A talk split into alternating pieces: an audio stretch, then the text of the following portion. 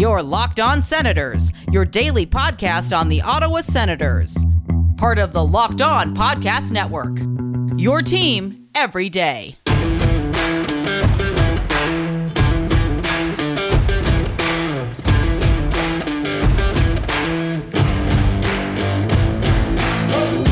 Welcome inside the Locked On Senators podcast. I'm Ross Levitan in the heart of enemy territory, downtown Toronto, alongside Brandon Pillar up in Collingwood. And it's another Sens Central Citizen Saturdays. Yes, Sean Foisey will join us a little bit later, give us the scoop on how he became a Sens fan, some great early memories, and what's he think of the offseason moves? The offseason wasn't done either. Michael Haley just what the doctor ordered for this Senators organization a one year deal, two way contract. We'll get Pilsey's take on that and more. This is the Locked On Senators podcast, your team every day.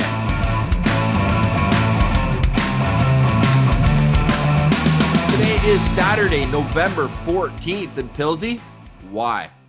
Why? Why?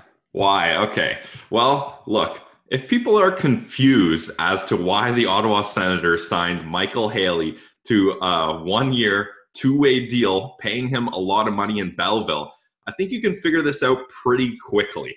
This, this is strictly a protect the investments move. And I think it's important that he got big money in the AHL uh, part of the contract because – I don't think this is a guy you're like, he's not going to be Scott Sabourin, the extra guy in the NHL. I think you've got Austin Watson, you've got Erik Gudbranson, like you've got toughness up there. So I think this makes a lot of sense for him to be down in Belleville. I, and I think like a lot of people are just like, why didn't you just bring Scott Sabourin back? Like he's playing in the Marlies now. I think they wanted a older more like old school mentality guy that can also be a mentor for a lot of these young guys in Belleville because he's been through the, a lot of NHL seasons, a lot of AHL seasons, and let's be honest, his his skill and pace of play is not quite up there to be in the NHL. So stick him on a fourth line in Belleville, and I think he can he can do his role effectively.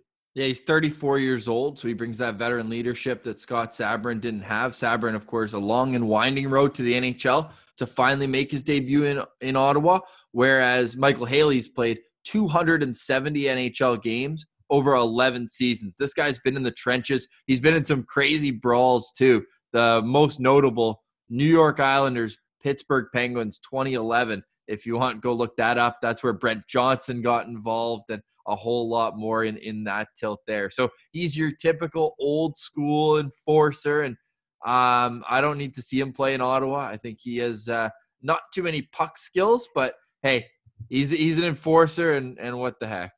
Let's get weird. Yeah, and I mean, like it's it's really not a, a big deal. Uh, I think people that are upset about this are probably just confused as to why they're the Sens bringing in another tough guy. But I think it makes sense. And look, if you're going to get a tough guy or an enforcer, why not get one of the top guys in the league? Like in 2017, 2018, he led the whole NHL in PIMS, 212, and major penalties, 22. And since 2017, the top three players in major penalties are Michael Haley with 31, Tom Wilson, 24, and Austin Watson with 21. So it's pretty obvious what the Senators are doing here.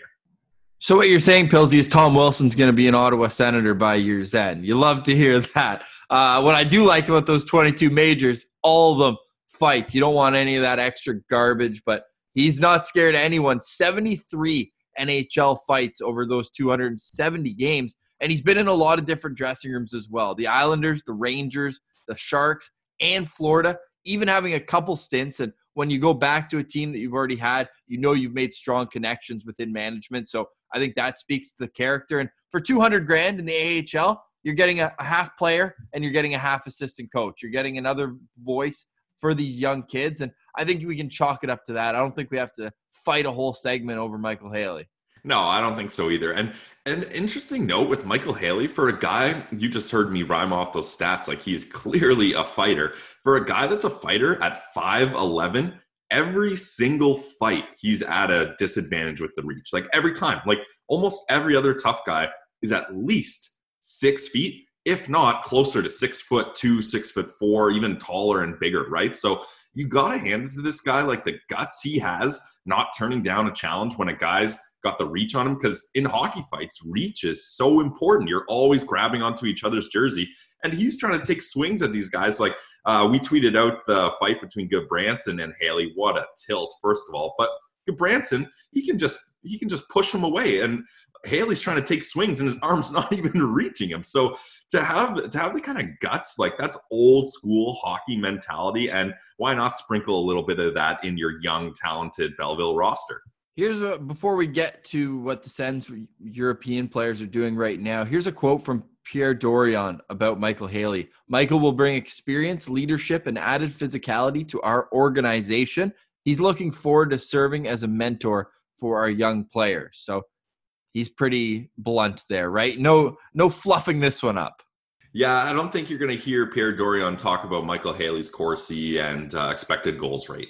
Oh, the expected goals. That's exactly what you need to know at an NHL level uh, for a guy like Michael Haley. All right, Pillsy, a couple players before we get to our Sens Central Citizen. Great chat with Sean Foisey. And then after Sens Central Citizen, we're going to ask the question Do the Sens have an elite number one center already in the prospect system. Well, is it Rudolph Balcers? Probably not, but he has been playing center in Norway for uh, Stavanger Oilers. We Top line center too. Well, where else is he going to play? this isn't exactly Belleville quality hockey. Hey, he's a number one center. Yeah, can't take that away from him. Um, but he is uh, underway. Also, Roby Järventie did play yesterday. Ilves, another win, first place in Liiga.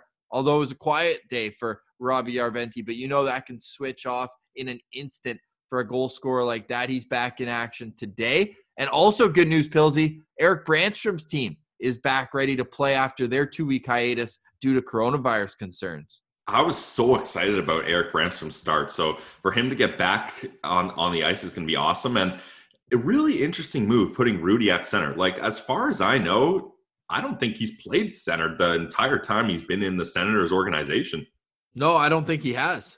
So there you go. Old Just move. shows show yeah, shows a little bit of flexibility, but he's he's obviously the most offensive talented player in the team. So if he's playing the middle of the ice, it just opens more things up for the rest of the guys, you would think. But I don't know if I'm Pierre Dorion, I'd probably like, oh, you'd want him getting those extra reps at left wing, but I don't think we're gonna uh, you know, split hairs over where Rudy Balcers is lining up in Norway. Oh, for- I'll split hairs. Let's go. This is this is a big deal. This is a hair splitting podcast, isn't it? Wow. Uh, well, we're getting awfully close to 250 days since Ottawa Senators hockey. It's actually on Monday, so we figured it'd be a treat to have one of the guys who called the game on the show. So Jamie McLennan, just a program note, he'll be joining us on Monday and Tuesday. Pillsy, we're goalie friendly show. He's a goalie hugger. That just makes for a great conversation. Oh yeah, the the goalie talk is is off the rails. So we started it, and ended with it. Yeah, yeah, obviously, and, and the, sprinkled a bit in the middle too. Shocker. And here here's the thing: we before the interview we were debating whether we're, we were going to ask him about his final game, which we're not going to give too many spoilers away, but it ends in quite uh, extraordinary way. And Ross decided to throw a little jab at him and uh, and poke poke some fun at that last game. And then we ended up getting really into it. I think everyone's going to love that story because it is hilarious that Jamie McLennan still owes the NHL a couple suspended games. Four game suspension, and he played 18 seconds in his final game. I'll leave it at that. Time for our Sens Central Citizen of the Week. All right, it's a pleasure to introduce this week's Sens Central Citizen. It's Sean Foisey. You can find him on Twitter at Sean Foisey 73. It doesn't take long to go through your profile to see you already have one of those beautiful black 2D jerseys. We'll start with that. Who do you get on the back there? I had to get Brady on the back this time. Was it a hard decision? No, not at all. Who who would have been second choice? Uh, probably Chabot, but I've got another jersey jersey that's blank, so I'll probably play him on that one. Nice. The the white one there. You didn't you uh, didn't want to wait for the reverse retros? No, I got a whole plan. I've got the uh, the Winter Classic. I'll get Chabot on that, and then the white one I'll put Stützle or something. Nice. Yeah, my Stützle jersey's on the way. I got a black Stützle one with the umlaut too, so I'm stoked about that. I think I'm gonna wait for the reverse retro jerseys. I don't. I don't think I'm gonna jump on a white one uh, that soon. Yeah, that's understandable. Yeah. So How we usually do Sens Central Citizen, as I'm sure you know, is we love hearing about how people became a Sens fan. I feel like the Sens team, it's uh, it's a bit of a wacky story for most people. So, Sean, let's hear your story. How did you become a Sens fan, and what are some of your earliest memories of being a Sens fan? Yeah, so uh, growing up, I was in a, a house of Leaf fans, so Gross. I was definitely yeah, it was not fun.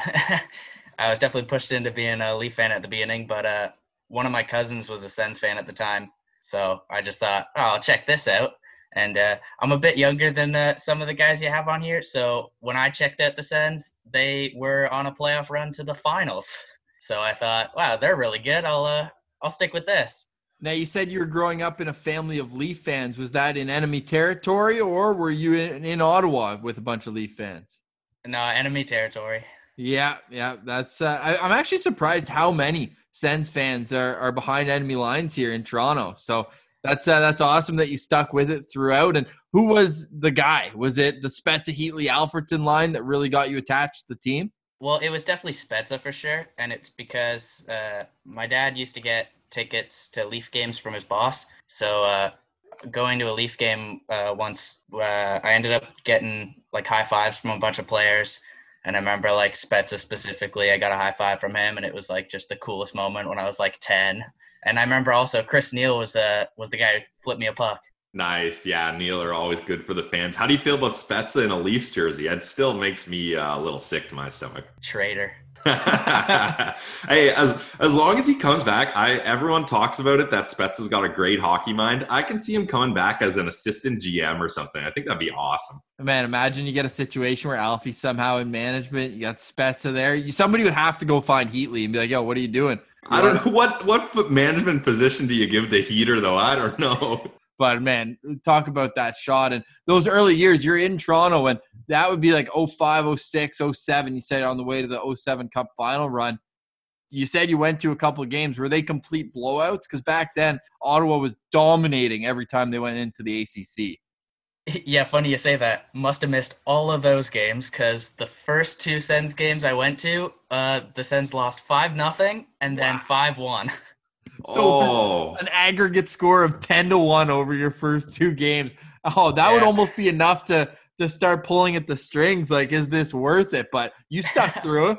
oh yeah. The only goal in this two games, Jason Spezza. Just that was for you that goal. Yeah, it was a, I think an empty net or not an empty netter because it was 5 nothing at the time, but last minute. Yeah, just a complete like garbage time goal. No no uh in- implication on the final score there. Yeah, for sure. So moving ahead to the team nowadays, what is your feeling? I know that it would be hard not to improve when you finish in 30th place the way they did last year. But which one have, has been your favorite move of Pierre Dorion's offseason?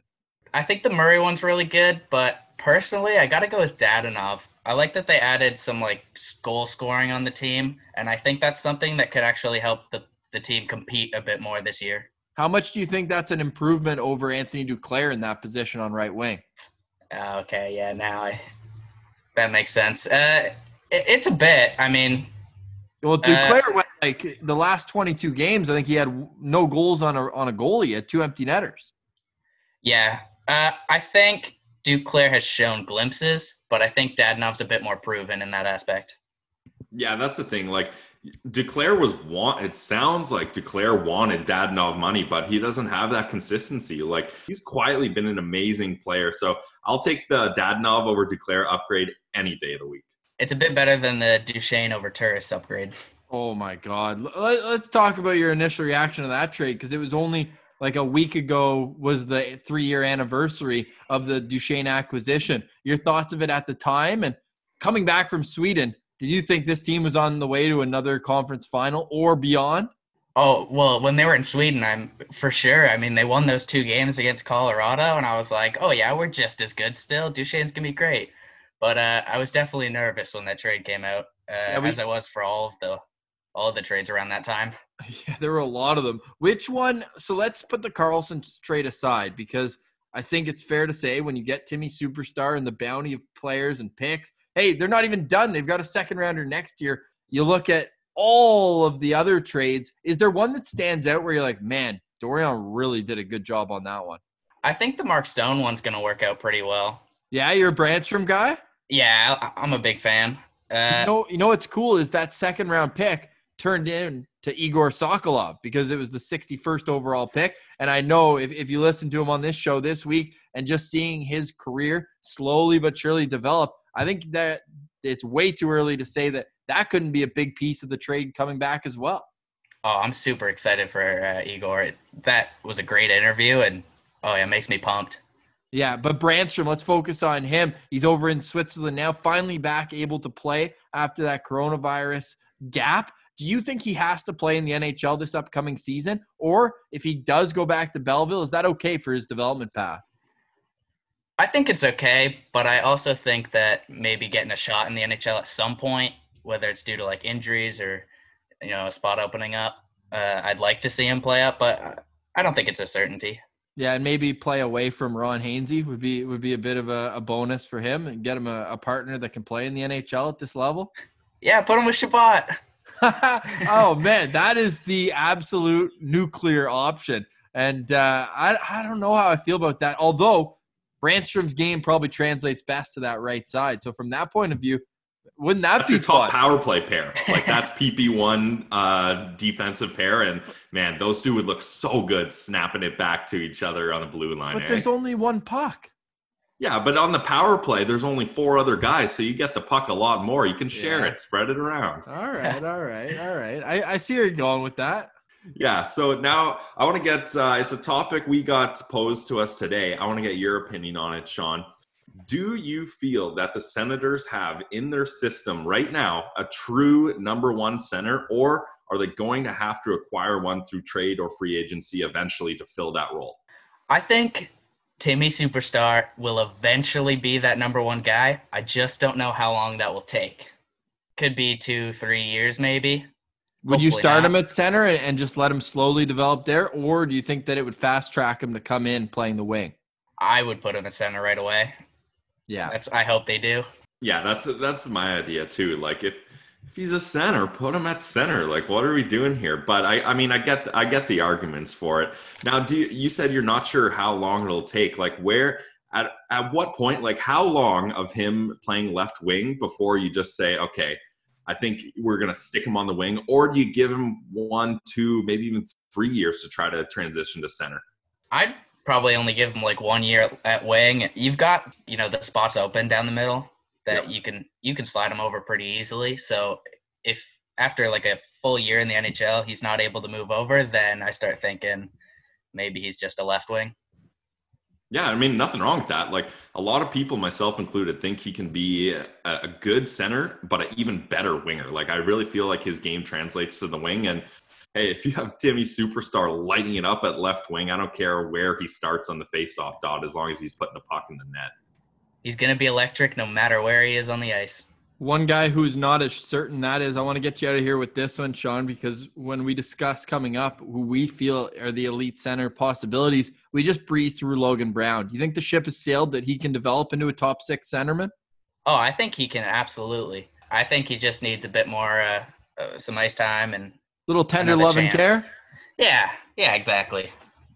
Awesome. Well, we appreciate you taking the time with us, Sean. Great to get your takes on the Sens off season, and awesome to hear that behind enemy lines, we got another Sens fan carrying the flag. Sean Foisey. You can find him on Twitter at Sean Foisey73. Thank you for being a Sens Central citizen, Sean.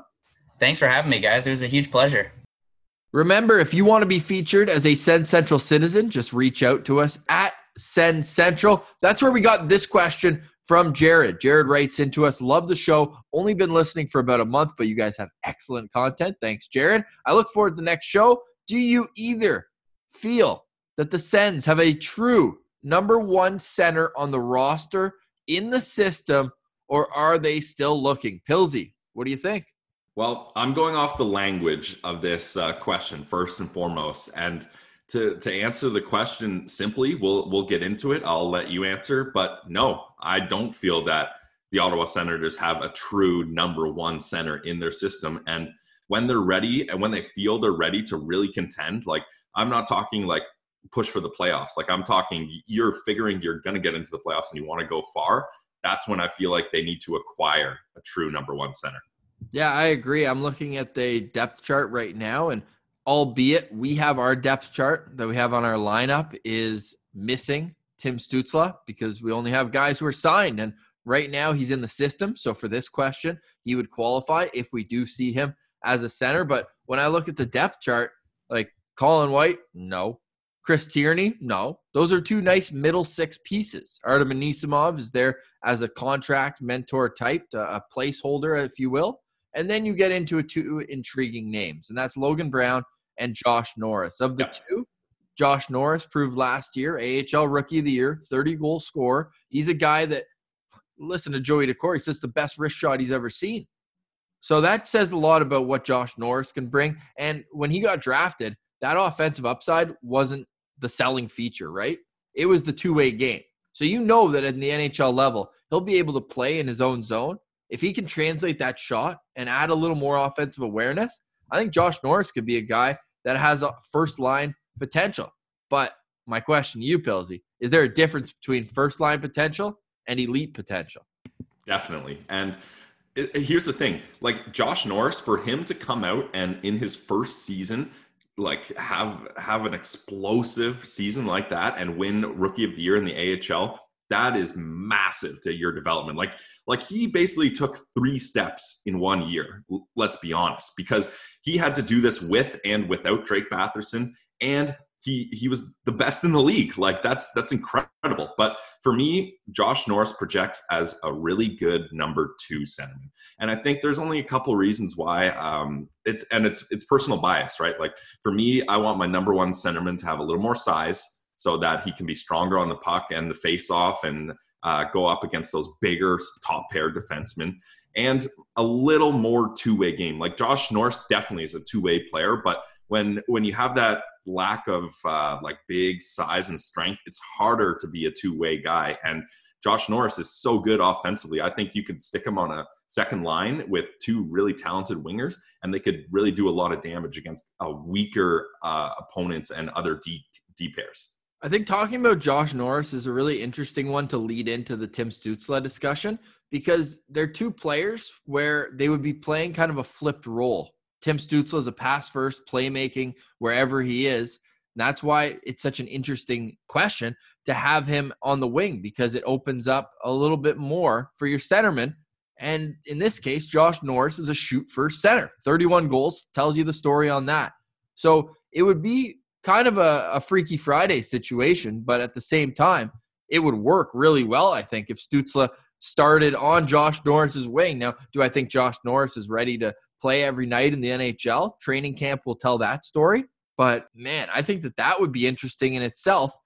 Long term, is Tim Stützle going to play on the wing or center? I mean, that's probably question number one. Whenever we get training camp, we're going to have a show dedicated to the burning questions going in. And we, we might even have one for each player going into camp. But Tim Stützle's will be number one, the most intriguing person at Sens training camp. So where's he going to start, Pillsy? I mean, maybe not start, but where's he going to end up? Because Dorion, I think he hinted he sees him on the wing to start. Definitely. I think you, you hit it perfectly there. The biggest question mark of uh, this posed question, do the Sens have a true number one center, is Timmy Stützle. And this is why I said no, because in my mind, the purpose of the third overall pick of that draft was to acquire a true number one center. And I don't like like we're having discussions. Is Stützle going to be a center or a left wing? Dorion said he's going to start him on the wing and transition to center. He played center growing up in Mannheim's system, but in the DEL, he's mostly played left wing, from what I know. I want him to play center and only center if that's why he was drafted, if that's the idea there. But a lot of people in the industry, and we've had those people on our show. You can listen um, to their interviews. I would say specifically Will Scouch and Rachel Doerrie think that he's going to be more effective on the wing. Like a lot of people say, Tim Stützle is has the potential to be a good centerman, but a great winger, and that's how I feel. I think if you like just watch a Timmy Stützle highlight reel and the offensive abilities and his puck handling and his passing and playmaking is off the charts. So why bother having him focus on a two-way game and trying to win face-offs and all these other things when he excels so much at things that wingers do. I think he, we're, we're going to see the Timmy Stützle experiment. He's going to start on the wing, then he's going to transition to center. I think it's going to be quite apparent that he's going to be better at the wing, and I, I think he has more value on the wing than he does at center. So when the Senators are ready to contend, I think they need to keep him on the wing and then find a true number one center. Like, uh, was there any talks about Byfield moving to the wing? No, not at all. That's a true number one center. Whereas Timmy Stützle, you got some question marks there. Yeah, but Tim Stützle was playing against men, whereas Quinton Byfield, yeah, if you're six four and, and play in the middle of the ice, I guess if you're Tim Stützle, I should say, because Quinton Byfield's going to be his size wherever he plays. But if Tim Stützle's playing the OHL, he's playing in the middle of the ice. And the counter argument to your point is that Tim Stützle's best hockey this year was at the World Juniors, where he played the middle of the ice. So second half of the season caught up to him a little bit, as you'd expect. 18 year old player in a men's league still almost point per game playing on the wing. So many more assists than goals. 27 assists, only seven goals in those 41 games. But man, I think he's going to be intriguing wherever he ends up. The last one I want to bring up, Pilsy, and this one could be the most surprising, at least at the draft. It was like, oh, third line upside. But Shane Pinto won Rookie of the Year in the NCHC, and he had 28 points in 33 games. And you talk about a two way game albeit again on a really good team. Plus 19, 46 penalty minutes, mixes it up as well. Amazing on faceoffs and really had a coming out party at the World Juniors as well with seven points in five games, leading that U.S. team with four goals on his way there. Where does the Pinto fit into all this? Yeah, and look, you make a lot of good points. Like you pretty much hit on my checklist of things that I look for in a true number one center, and Pinto's got them. I think for me, I'm not ready to declare him there quite yet. We haven't seen enough of him, but I'm certain he can be Soon. at least a middle a middle six center in the NHL.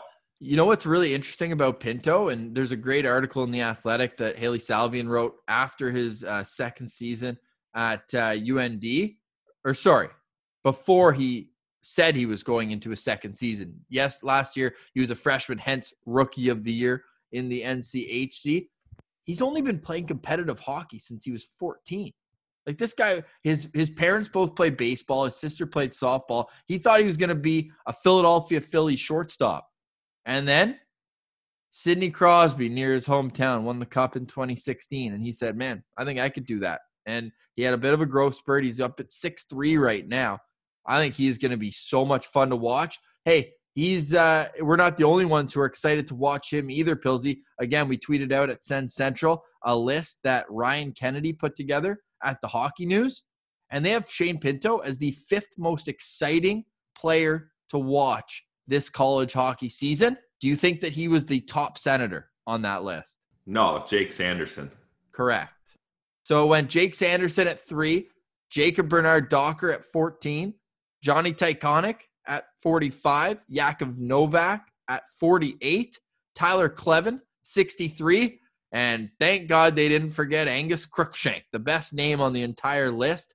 He's going into his junior season. Expect a huge year on maybe not the best team, whereas the Sens are spoiled because the Nodak Fighting Senators are the number one ranked team in the country, and four guys on this list are going there. So Get that NCHC package. You know we will, and we're going to be there every step of the way to break it down for you. That season starts in about two weeks, but we'll be back on Monday, taking tomorrow off. Jamie McLennan Monday and Tuesday, and then stay tuned for the rest of the week. For Brandon Pillar, I'm Ross Levitan. This has been the Locked On Senators podcast, your team every day.